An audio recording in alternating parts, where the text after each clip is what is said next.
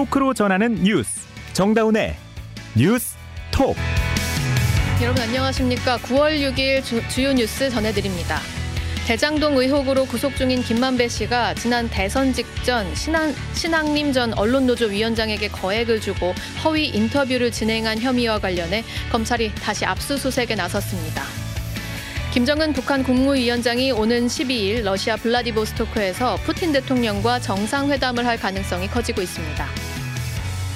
윤석열 대통령은 오늘 인도네시아 자카르타에서 열린 한 아세안 정상회의에서 국제사회 평화를 해치는 북한과의 군사 협력 시도는 즉각 중단돼야 한다고 밝혔습니다. 오늘 치러진 수능 9월 모의평가에서 킬러 문항 출제가 배제됐습니다. 6월 모평에 비해 국어는 어렵게 수학은 쉽게 출제됐다는 평가가 나옵니다. 오늘 방송은 CBS 레인보우와 유튜브 노컷 채널에서 화면으로도 보실 수 있고요. 본 방송 이후 유튜브에서는 권영철 대기자의 Y뉴스 이어가겠습니다. 경북 취업이 잘 되는 경북 잠재력을 전문가로 경북 4호선 캠퍼스 경북대학교! 6년 연속 졸업생 2,000명 이상 수도권 대학 취업률 1위. 4호선에서 만나요. 학생이 행복한 대학 경북대학교 대장동 개발 비리로 구속 중인 김만배 씨가 지난 대선 직전 신앙림 전 언론노조 위원장에게 거액을 주고 허위 인터뷰를 했다는 의혹이 커지고 있습니다. 검찰은 오늘 배임 등의 혐의로 김만배 씨를 다시 압수수색했는데요. 신앙림 전 위원장에 대한 소환 조사도 예정돼 있었지만 오늘은 무산됐습니다. 김태현 기자가 보도합니다. 서울중앙지검 반부패 수사 3부는 오늘 오전 배임 증제와 청탁금지법 위반 혐의로 김만배 씨 주거지와 화천대유 사무실 등 세 곳을 압수수색했습니다.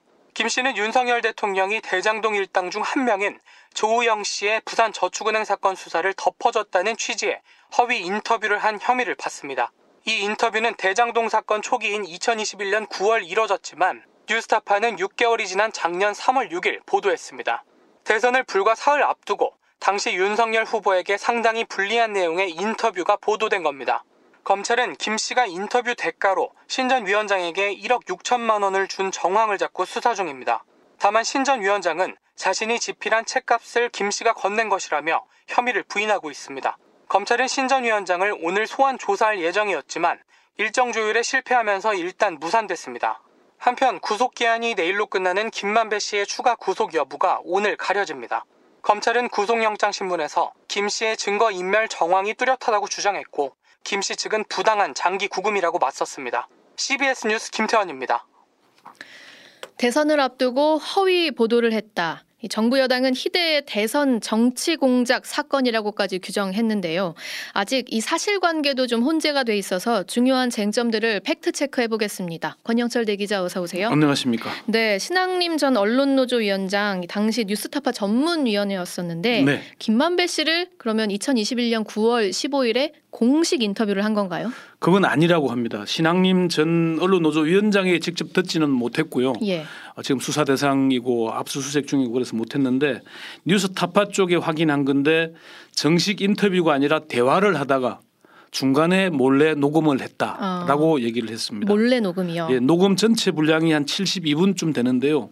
그 녹음 파일에는 화장실에서 소변 보는 소리 또는 두 사람의 대화 도중에 김만배 씨에게 걸려온 다른 사람과 대화하는 소리 이런 것들이 다 들어 있는데요. 어, 대화 내용도 대장동 관련만 있는 게 아니라 사적 대화가 많다 그러고요. 음. 내일 뉴스 타파가 전문을 공개한다 그러니까 좀 많이 드러나겠죠. 어, 이게 둘이서 짜고 녹음한 건지 뭐 네. 실제로 일방적으로 몰래 녹음한 건지는 내일 전문을 보면 좀 정황을 알 수 있겠네요. 예. 자 그런데 이 신앙림 씨의 신분이 뉴스타파 전문위원이라는 게 정확히 어떤 보직인 건가요 이게? 뉴스타파에 문의했더니 신앙림 씨는 뉴스타파의 임직원이 아니라 정책의 혼맥 전문가로서 대가를 받고 자신의 자료와 지식을 제공하는 용역 관계라고 답을 했습니다. 네. 그러면 그러니까- 취재를 하는 기자는 아닌 거네요? 그렇죠. 어. 뉴스타파가 지난해 3월 8일 그러니까 대선 3일 전에 김만배 음성 파일 보도를 했고 이틀 뒤인 3월 8일자에 아 3월 6일 보도를 했고 3월 8일자에 어, 김만배와 조선일보 화천대유로 간 저- 전직 조선 기자라는 제목으로 기사를 또 업로드를 했어요. 예. 그 내용에 보면은 어, 그런 대목들이 들어 있습니다. 음. 근데 왜 기- 취재하는 기자도 아닌데 네. 6개월이나 지나서 김만배 씨와 만난 이후에 6개월이나 지나서 이 사실을 제보를 하게 된 거죠. 어, 신앙님 이제 전문위원의 얘기는 직접 확인을 못했지만은 당시에 이제 대화 내용 보도를 보면 그런 것들이 있습니다. 예. 대화를 녹음했지만은 별 신경을 안 쓰다가 대장동 문제가 점점 커지고 대선의 주요 이슈로 이슈로 부각을 하다 보니까 아 이거는 그리고 2월 25일 후보 간 토론을 지켜보면서 제보를 결심했다. 네. 그래서 3월 4일 어, 뉴스타파에다 제보를, 제보를 했고 하고. 뉴스타파는 확인 절차를 거쳐서 3월 6일 보도하게 된 거다 이- 네. 이 런 겁니다. 그럼 사전에 네. 신학님 씨가 어쨌든 뉴스타파 전문위원이라는 식으로 이제 연관을 맺고 있었으니까 네. 김만배 씨를 뭐 만나러 간다거나 만난 이후에 내가 만나서 어느 정도의 내용을 알고 있다거나 이런 거를 공유를 했다고 하던가요? 뉴스타파에서는 공유한 바가 없다라고 분명하게 얘기를 했습니다. 아, 공유한 바가 없다. 네. 자, 이 지금 정치 공작이라고까지 지금 정부에서 규정을 했는데 네. 그 의혹의 핵심은 이런 허위 내용을 말하기까지 민주당과의 어떤 교감이 있었을 것이다 이 부분이잖아요. 이 부분에 대해서도 좀 취재가 이제 됐나요? 그게 이제 여당이나 뭐이 대통령실에서 제기하는 건데 네. 신앙임 씨 전문위원이 2018년 5월부터 2022년 말까지 전문위원으로 위촉이 돼 있었다 그럽니다. 예. 그러니까 어, 이정 민주당과의 교감 여부는 이제 신앙임 씨가 어떻게 답을 할지는 모르겠지만은 뉴스 타파에서는 대선 사이, 사흘 전이었지만은 어떤 언론사가 이런 내용을 제보받고 보도하지 않을 수 있겠느냐. 보도하지 않는다면 그게 국민에 대한 배임 아니겠냐. 음, 다만 아, 정- 체크에 소홀했을 뿐이다. 아, 소홀한 것도 보면 다 체크가 돼 있습니다. 나름대로 음. 어, 질문을 보내는데 답을 못 받았을 따름인 거지. 정말로 대선에 영향을 미칠 의도가 있었다면은 사전 투표 이전에 보도하지 않았겠느냐. 아, 사전 투표 직전에 했어야 더 의도가 선명하게 드러나는데 그렇지 않고 3월 6일에 그러니까 했다. 기획 인터뷰였다면은 처음부터 의도해서 예. 그 사전 투표를 2주 전에 투표를 하잖아요. 예. 그때 공개를 해야 투표에 영향을 제대로 미치는 거죠. 음. 그랬을 거라는 거죠. 사실 대통령실 고위 관계자가 비실명으로 성명을 냈잖아요. 네네. 저는 사실 성명을 비실명으로 내는 거는 기자생활 35년 만에 처음 보는 일이긴 합니다만은 그 성명에 김만배 신양님 거짓 인터뷰 대선 공작은 대장동 주범 그리고 언노련 위원장 출신 언론인이 합작한 희대의 대선 정치 공작 사건 이렇게 규정을 하고 있잖아요. 예. 근데 6개월 전에 김만배 씨는 자신이 구속될 걸 알고 대선에 영향을 미치기 위해서 신학님 씨와 기획 인터뷰를 했다. 김만배 씨가 그렇게 예측 능력이 뛰어난 사람인 줄 저는 잘 모르겠습니다만은 음. 다만 제가 취재해 보니까 9월 15일은 대장동 관련 의혹 보도 초기였지 않습니까? 예, 예.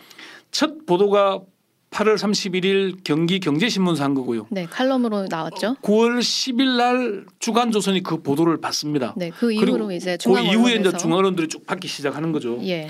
뉴스 타파는 3월 8일자 보도의 내용 보면은 이런 보도와 관련된 자세한 내용들을 자세히 설명하고 있습니다. 이미. 음. 지금 제기된 의혹들에 충분히 답을 할 내용들이 뉴스타파 보도를 보면 담겨 있습니다. 그런데 신학님 씨가 이제 1억 예. 5천만 원에 부가세 포함하면 1억 6천 5백만 원 받았잖아요. 네, 그렇습니다. 이거는 어떤 명목이라고 하던가요? 어, 신학님 씨와 김만배 씨의 주장이 좀 엇갈립니다. 어, 신학님 씨는 책값을 받았다는 것이고 그냥 그저 책값 판매돼 어, 발간되지 않은 책값을 받았다. 발간되지 않았고 재벌과 족벌 언론의 혼맥이라는 게 상당히 중요한 정보들이 많이 담겨 있어서 자기는 충분히 그런 가치가 있다는 것이고 네. 김만배 씨는 판권을 조건으로 준 거다. 다만 계약서 같은 건 없는 거죠. 계약서는 없다 그러고요. 어제 어. 그 김만배 씨를 면회한 변호인 측에 따르면은 어 이건 자기는 판권을 산 대가로 준 거라고 분명히 얘기를 했다 그럽니다. 어, 그냥 책을 샀다고 해도 5천만 원 너무 과한 돈인 것 같긴 합니다. 예, 좀 과하긴 한데 네. 판권이라면은 법조인들도 어, 충분히 판권이라면 이해가 갈만하다라고 아, 얘기를 합니다. 그런데 신학님 씨는 그렇게 주장하지 않는 네, 거고요. 그렇습니다. 자 이렇게 갈리고 있는 상황에서 이동관 방통위원장은 이거 국기문란 사건이다. 네. 원 스트라이크 아웃제 도입하겠다라고 했는데 어떻게 하겠다는 겁니까? 국회 과방위에서 그런 답변을 했고요. 조금 전에 오후에 보도 자료를 방통위에서 냈는데 가짜 뉴스 건절 TF를 공식화하겠다. 예. 지금 인터넷 언론은 신문법에 따라서 문체부 소관이거든요. 방통위가 관여할 수가 없고 또 어, 방송도 아니기 때문에 방송 심의 대상도 아니어서요. 그래서 지금 사실은 큰 소리는 쳤지만은 현 제도로서는 뉴스타파를 어떻게 뭐 퇴출시킨다거나 할 수 있는 방법은 없어요. 음. 그 제도를 보완하겠다 이런 얘기를 지금 하고 있는 겁니다. 이 사안에 대해서는 오늘 본방송 이후에 권영철 대기자와 이야기 좀 더 이어가 보도록 하겠습니다.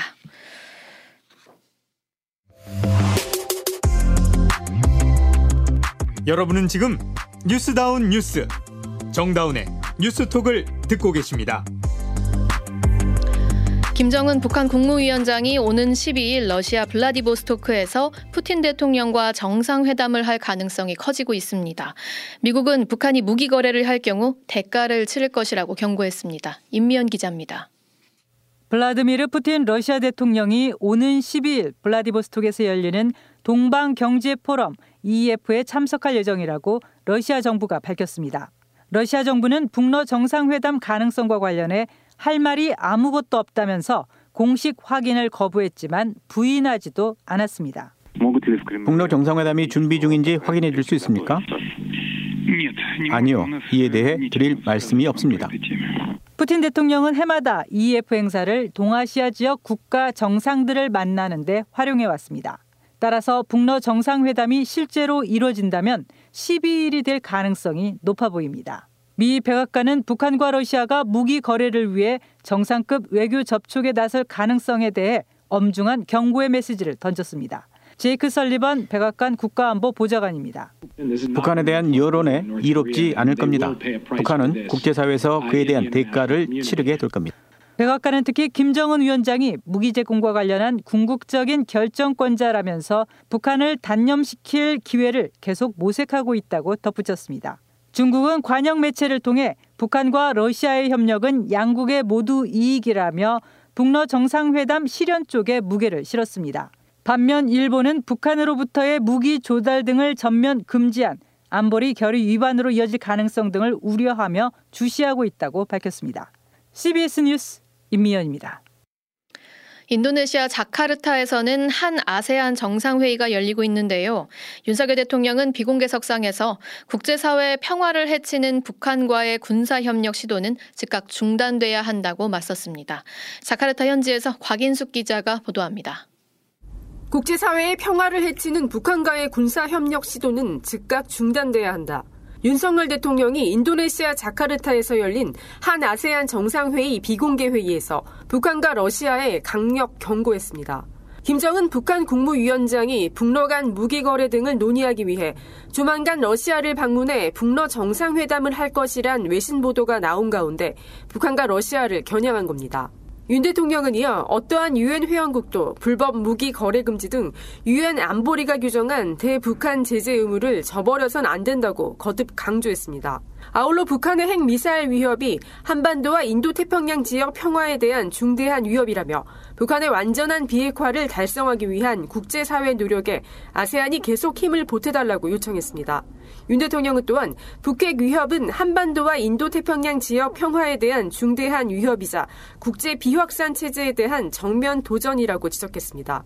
또한 북핵 미사일 개발의 주요 자금원인 가상자산 불법 탈취와 노동자 송출을 차단하는데도 아세안이 적극 동참해달라고 촉구했습니다. 윤 대통령은 아세안을 적극 지지한다며 보다 큰 틀의 대아세안 전략은 한미일 협의체 차원에서 이뤄질 것이라고 밝혔습니다. 한미일 3국은 아세안이 주도하는 지역 구조에 대한 전적인 지지를 바탕으로 각국의 인태 전략을 조율하고 신규 협력 분야를 발굴해 나아가기로 자카르타에서 CBS 뉴스 곽인숙입니다. 무소속 윤미향 의원이 최근 간토 학살 추도 행사에 참석한 것을 두고 보수 진영의 비난 수위가 날로 높아지고 있죠. 시민사회는 정부가 앞장서서 이념몰이에 나선다며 거세게 반발하고 있습니다. 양영욱 기자입니다. 간토 학살 백주기 추도 행사 참여 반국가적 행위로 보는 윤석열 정부 규탄한다. 규탄한다. 규탄한다. 규탄한다. 간토 학살 백주기 추도 사업 추진 위원회는 오늘 오후 서울 용산구 대통령실 앞에서 기자회견을 열어 윤석열 정부를 규탄했습니다. 정부가 간토 학살에 대한 진상규명은 손 놓은 채 추도 행사에 참여한 이들을 상대로 철진한 색깔로만 펼치고 있다는 겁니다. 민족문제연구소 김영환 대외협력실장입니다. 일본 시민들과 동포들이 함께 한 곳에 헌화하고 기도한 것이 무엇이 문제입니까? 식민지 역사를 분단의 굴레 취급하는 극우 언론 윤석열 정부 반성해야 마땅합니다. 앞서 윤 대통령은 지난 4일 수석 비서관 회의에서 자유민주주의 국채를 파괴하는 반국가 행위에 단호하게 대응해야 한다고 밝혔습니다. 이를 두고 무소속 윤미향 의원이 친북단체인 조총련이 주최한 간토학살 추도식에 참석한 일을 문제 삼는다는 해석이 나왔습니다. 추진위는 이번 추도식은 간토학살 100주기를 맞아 일본 시민들과 함께 피해자들의 추모비에 헌화하고 유족들을 위로하는 추모 행사였을 뿐이라고 반박했습니다. 이어 한국 정부가 일본 정부의 국가 책임을 추궁하고 피해자들의 명예를 회복하는 일부터 앞장서라고 촉구했습니다. CBS 뉴스 양형욱입니다. 오늘 치러진 수능 9월 모의평가에서는 킬러 문항 출제 배제 원칙이 지켜진 것으로 나타났습니다. 지난 6월 모평에 비해서 국어는 어렵게 수학은 쉽게 출제됐지만 영어에 대해서는 분석이 엇갈립니다. 박종환 기자의 보도입니다. 이번 9월 모의평가는 수험생들에게는 올해 11월 치러질 수학능력시험의 향방을 탐색할 수 있는 처음이자 마지막 기회였습니다. 정부가 킬러 문항, 즉 초고난도 문항 수능 출제 배제 방침을 밝히면서 지난 6월 모의평가는 가름제 역할을 할 수 없게 됐기 때문입니다. 입시업계는 국어와 수학, 영어 영역에서 킬러 문항 출제 배제 원칙이 지켜진 것으로 분석했습니다. 국어 영역은 킬러 문항은 배제됐지만 지난해 수능이나 지난 6월 모의평가보다 다소 어렵게 출제되면서 변별력을 갖췄다는 평입니다. 수학 영역은 지난해 수능이나 지난 6월 모의평가에 비해 쉬워졌습니다. 종로학원 임성호 대표입니다. 수학에서조차도 그 일치하는 정도의 문제까지 출연한 것으로 봤을 때는 어, 고난도 킬러 문항을 배제하려고 했던 어, 노력들이 다각도로 시도되었고 EBS의 어떤 그 어, 수단을 굉장히 많이 동원시켰다 이렇게 볼 수 있습니다. 이에 따라 중상위권 변별력은 확보했지만 최상위권 변별력은 지난 6월 모의평가에 비해 떨어질 것으로 예상됩니다. 영어의 경우 출제 난이도에 대한 분석이 엇갈립니다. 이번 모의평가에서 EBS 교재와의 연계율은 수학과 한국사, 탐구 영역은 50%를 유지했고 국어는 51.1, 영어는 53.3%를 기록했습니다. 9월 모의평가 성적은 다음 달 5일 수험생에게 통보됩니다. CBS 뉴스 박종환입니다. 올해 택시 요금은 20%, 버스 요금은 10% 오르면서 서민 부담이 큰 상황이죠. 특히 택시 요금은 25년 전 외환위기 이후로 가장 큰 폭의 오름세라고 합니다. 손경식 기자가 전해드립니다. 통계청 국가통계 포털에 따르면 지난달 공공서비스 물가 중 택시료 지수는 120.19로 1년 전보다 19.1% 상승했습니다. 지난해 12월 0%대에서 1.5%로 오른 뒤 올 들어 연속 상승세를 이어가다 8개월 만에 상승률 20%에 육박한 겁니다. 25년 전 외환위기 당시였던 1999년 1월 21.0% 상승 이후 가장 큰 폭의 상승률입니다. 이는 지난해 12월 서울 충북 택시의 심야 할증 요금 인상을 시작으로 전국적으로 택시 요금이 오른 데 따른 것으로 풀이되고 있습니다. 택시 요금과 더불어 시내 시외버스 요금도 10% 안팎 올랐습니다. 지난달 시내버스와 시외버스 요금은 1년 전보다 각각 8.1%, 10.2% 인상됐습니다. 이같이 택시와 버스 등 대중교통 요금이 잇따라 인상되면서 공공서비스 물가 역시 오르고 있습니다. 지난달 공공서비스 물가는 1년 전보다 1.7% 상승해 2021년 10월 6.1% 인상 이후 22개월 만에 가장 큰 폭으로 올랐습니다. 지난 7월부터 상승폭을 키우고 있어 서민들의 부담이 앞으로 더 커질 전망입니다. CBS 뉴스 손경식입니다. 오늘 9월 6일 자원 순환의 날입니다. 여러분 알고 계셨나요? 이제는 지구 온난화가 온난화가 아니라 지구 열탕화라는 표현까지 나왔는데요. 조금이라도 그 속도를 늦추기 위해서는 자원을 덜 쓰고 또 다시 쓰는 노력이 필요하겠죠. 현장에서 이런 노력을 이어가고 있는 전문가를 저희가 만나봤습니다. 방송에서는 사전 인터뷰 내용을 축약해서 드리, 들려드리고요. 전체 영상은 유튜브 노커 채널에서 보실 수 있습니다.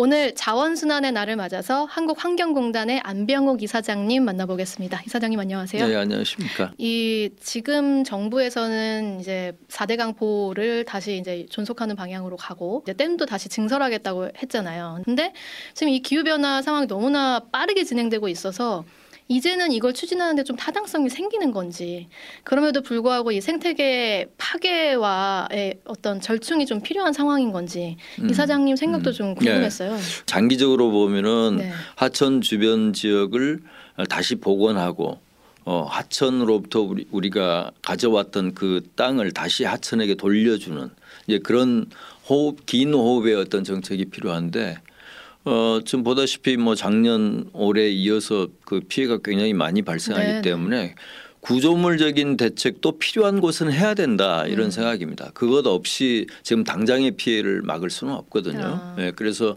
뭐 저희 이제 공단 같은 경우는 이 홍수 피해 상황을 이제 분석을 해보면 과거와는 완전히 다른 패턴이거든요. 네. 과거에는 비가 많이 내리면 하천이 범람하거나 혹은 제방이 무너져서 음. 하천 물이 이제 그 하천 주변의 도시로 이렇게 몰려 들어와서 예, 문제가 예. 됐다면 지금은 거꾸로입니다. 음. 비가 많이 오면은 도시에 비가 많이 내려서 이게 빨리 빠져나가야 되는데 그래서 하천으로 가야 되는데 빠지지 못하고. 거기 빠지지 못하는 네네. 거거든요. 그거는 이제 결국 우리 하수도를 포함해서 도시 인프라 문제하고 연관이 돼 있기 때문에 음.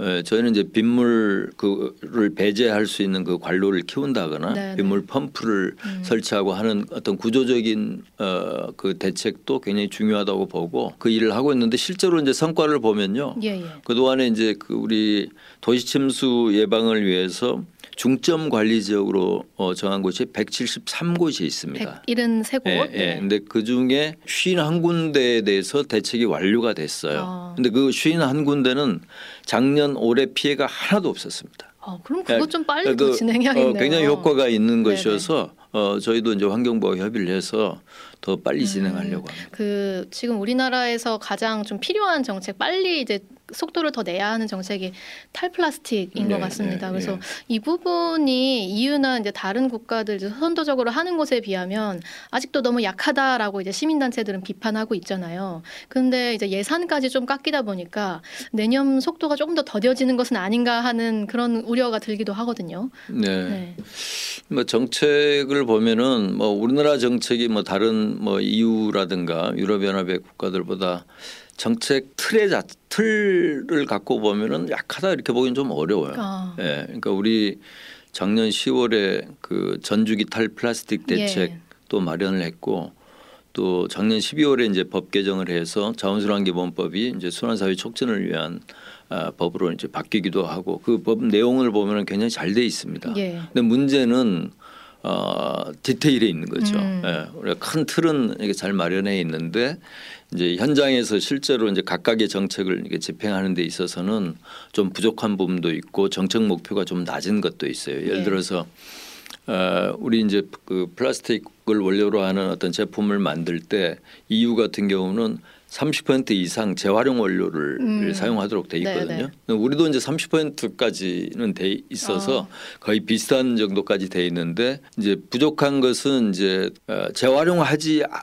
못하는 어떤 원료를 갖고 만든 제품에 대해서는 부가금을 매기도록 돼 있어요. 예. 근데 EU 같은 경우는 어, 킬로그램당 어, 1,075원 정도인데 어. 우리는 75원에서 150원이니까 10, 10배 정도 어, 차이가 나요. 굉장히 많이 10배 차이 작은. 거죠, 우리는. 네네. 그러니까 어, 이 폐기물을 많이 배출하는 그 사업자에 대해서 동기부여가 굉장히 약한 음. 점 이런 것들은 뭐 이제 앞으로 좀 저희가 좀 더 고민을 해서 예, 예. 어, 수용성을 좀 높여 나가면 수용성을 높이려면은 그 두 가지가 필요하거든요. 하나는 과학적인 기반이 피- 필요하죠. 그러니까 네. 이 설득을 하려면은 음. 이게 왜 에, 요율이 이렇게 될 수밖에 없는지를 해야 되고 그다음에 형평성도 필요합니다. 음. 그러니까 대기업, 중소기업 또 아니면은 일반 시민들과의 어떤 형평성 이런 것들을 조금 더 고려를 해서 부가금을 음. 조금 더 높여 나가는 그런 정책이 필요하지 않나 생각하고 있습니다. 맞습니다. 이게 플라스틱 대책에서 조금 더 부가금 세게 매겨라 수요자 반응을 더 끌어낼 수 있는 강한 대책을 써달라라고 주문하면 동시에 이 플라스틱 다루는 업체들, 폐기물 다루는 업체들 다 중소기업인데 그렇죠. 여기 쳐내면은 민생 죽어요 이런 얘기 나온단 말이에요. 이 조율하는 게 정말 어려운 과제 같아요. 그렇죠. 이제 둘 다 중요한 가치인데 사실은 우리 우리 입장에서 보면은 사실은 중소기업 들은 하고 싶어도 네. 인력도 없고 뭐 이게 재정적인 어떤 기반도 굉장히 취약하기 때문에 사실 어 정부가 조금 더 빠르게 이렇게 변화를 이렇게 좀 그 원하는 그런 쪽으로 이렇게 대책을 마련해도 그것을 실제로 현장에서 그렇죠. 집행할 수 있는 그런 여력이 없는 것이 사실입니다. 음. 그래서 규제만이 아니라 그 규제를 잘 달성할 수 있도록 기술 지원도 하고 경우에 따라서는 어떤 잘하는 기업에 대해서 어떤 재정 지원도 할수 네. 있는 그런 것들이 같이 가야지 음. 효과가 있을 거라고 생각합니다. 네. 오늘 이사장님과의 대화는 여기까지 하도록 할게요. 네, 네, 인사해 주시죠. 감사합니다. 고맙습니다. 이어서 간추린 소식입니다. 지난해 평균 초혼 연령이 남성은 33.7세, 여성은 31.3세로 1년 전보다 소폭 상승한 것으로 나타났습니다. 1인 가구 규모는 일반 가구의 34% 수준이며 맞벌이 가구는 배우자가 있는 가구 중 절반에 육박했습니다. 지난해 여성 고용률은 처음으로 60%대에 진입했습니다. 다만 여성 임금 근로자 중에 저임금 근로자는 22.8%로 남성 저임금 근로자 비율인 11.8%의 두 배가량을 기록했습니다. 이어서 날씨 전해드립니다. 김수진 기상 리포터. 네, 다시 여름으로 되돌아간 듯 연일, 연일 때늦은 더위가 기승을 부리고 있는데요. 오늘도 서울의 한낮 기온이 32.1도까지 오르는 등 서쪽 지역을 중심으로 평년 기온을 4, 5도가량 더 웃돌았습니다. 앞으로도 당분간 한낮에는 햇볕이 강하게 내리쬐면서 30도 안팎의 늦더위가 계속되겠고요. 오늘 밤부터 북동쪽에 차고 건조한 공기가 내려오면서 밤 시간대에는 공기가 부쩍 선선해지겠습니다. 내일 아침 기온 서울 20도, 전주 19도, 대전 대구 18도, 원주 16도로 오늘보다 1도에서 5도가량 더 낮겠고요. 내일 낮 최고 기온은 광주 32도, 서울 31도, 춘천, 청주 30도, 부산 28도의 분포로 서쪽 지역을 중심으로 30도 안팎의 늦더위가 계속되겠습니다. 다만 그만큼 일교차가 무척 클 것으로 보이기 때문에 환절기 건강 관리에 각별히 유의하시기 바랍니다. 이런 가운데 오늘 밤까지 서울과 경기 서부를 비롯한 서쪽 지역을 중심으로 돌풍과 벼락을 동반한 소나기가 내리는 곳 있겠고 동해안으로는 동풍의 영향으로 오늘 저녁까지 비가 좀 더 이어지는 곳 있겠습니다.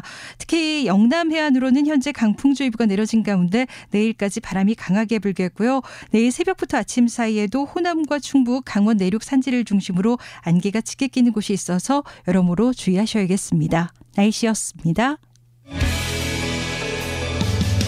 돈을 받고 허위 제보를 했다는 의혹을 받고 있는 전직 언론인. 그것도 대선 직전이었다는 점에서 묵과할 수 없는 문제인데요. 또 정부가 이 사안을 빌미로 언론 전체에 대한 통제를 강화하는 건 역시 납득하기 어렵습니다. 이 허위 보도 의혹을 둘러싼 쟁점들 잠시 후 권영철 대기자와 유튜브 노컷 채널에서 이야기 이어가도록 하겠습니다. 오늘 정다운의 뉴스톡은 여기까지고요. 여러분 노컷 채널로 넘어와 주십시오. 고맙습니다.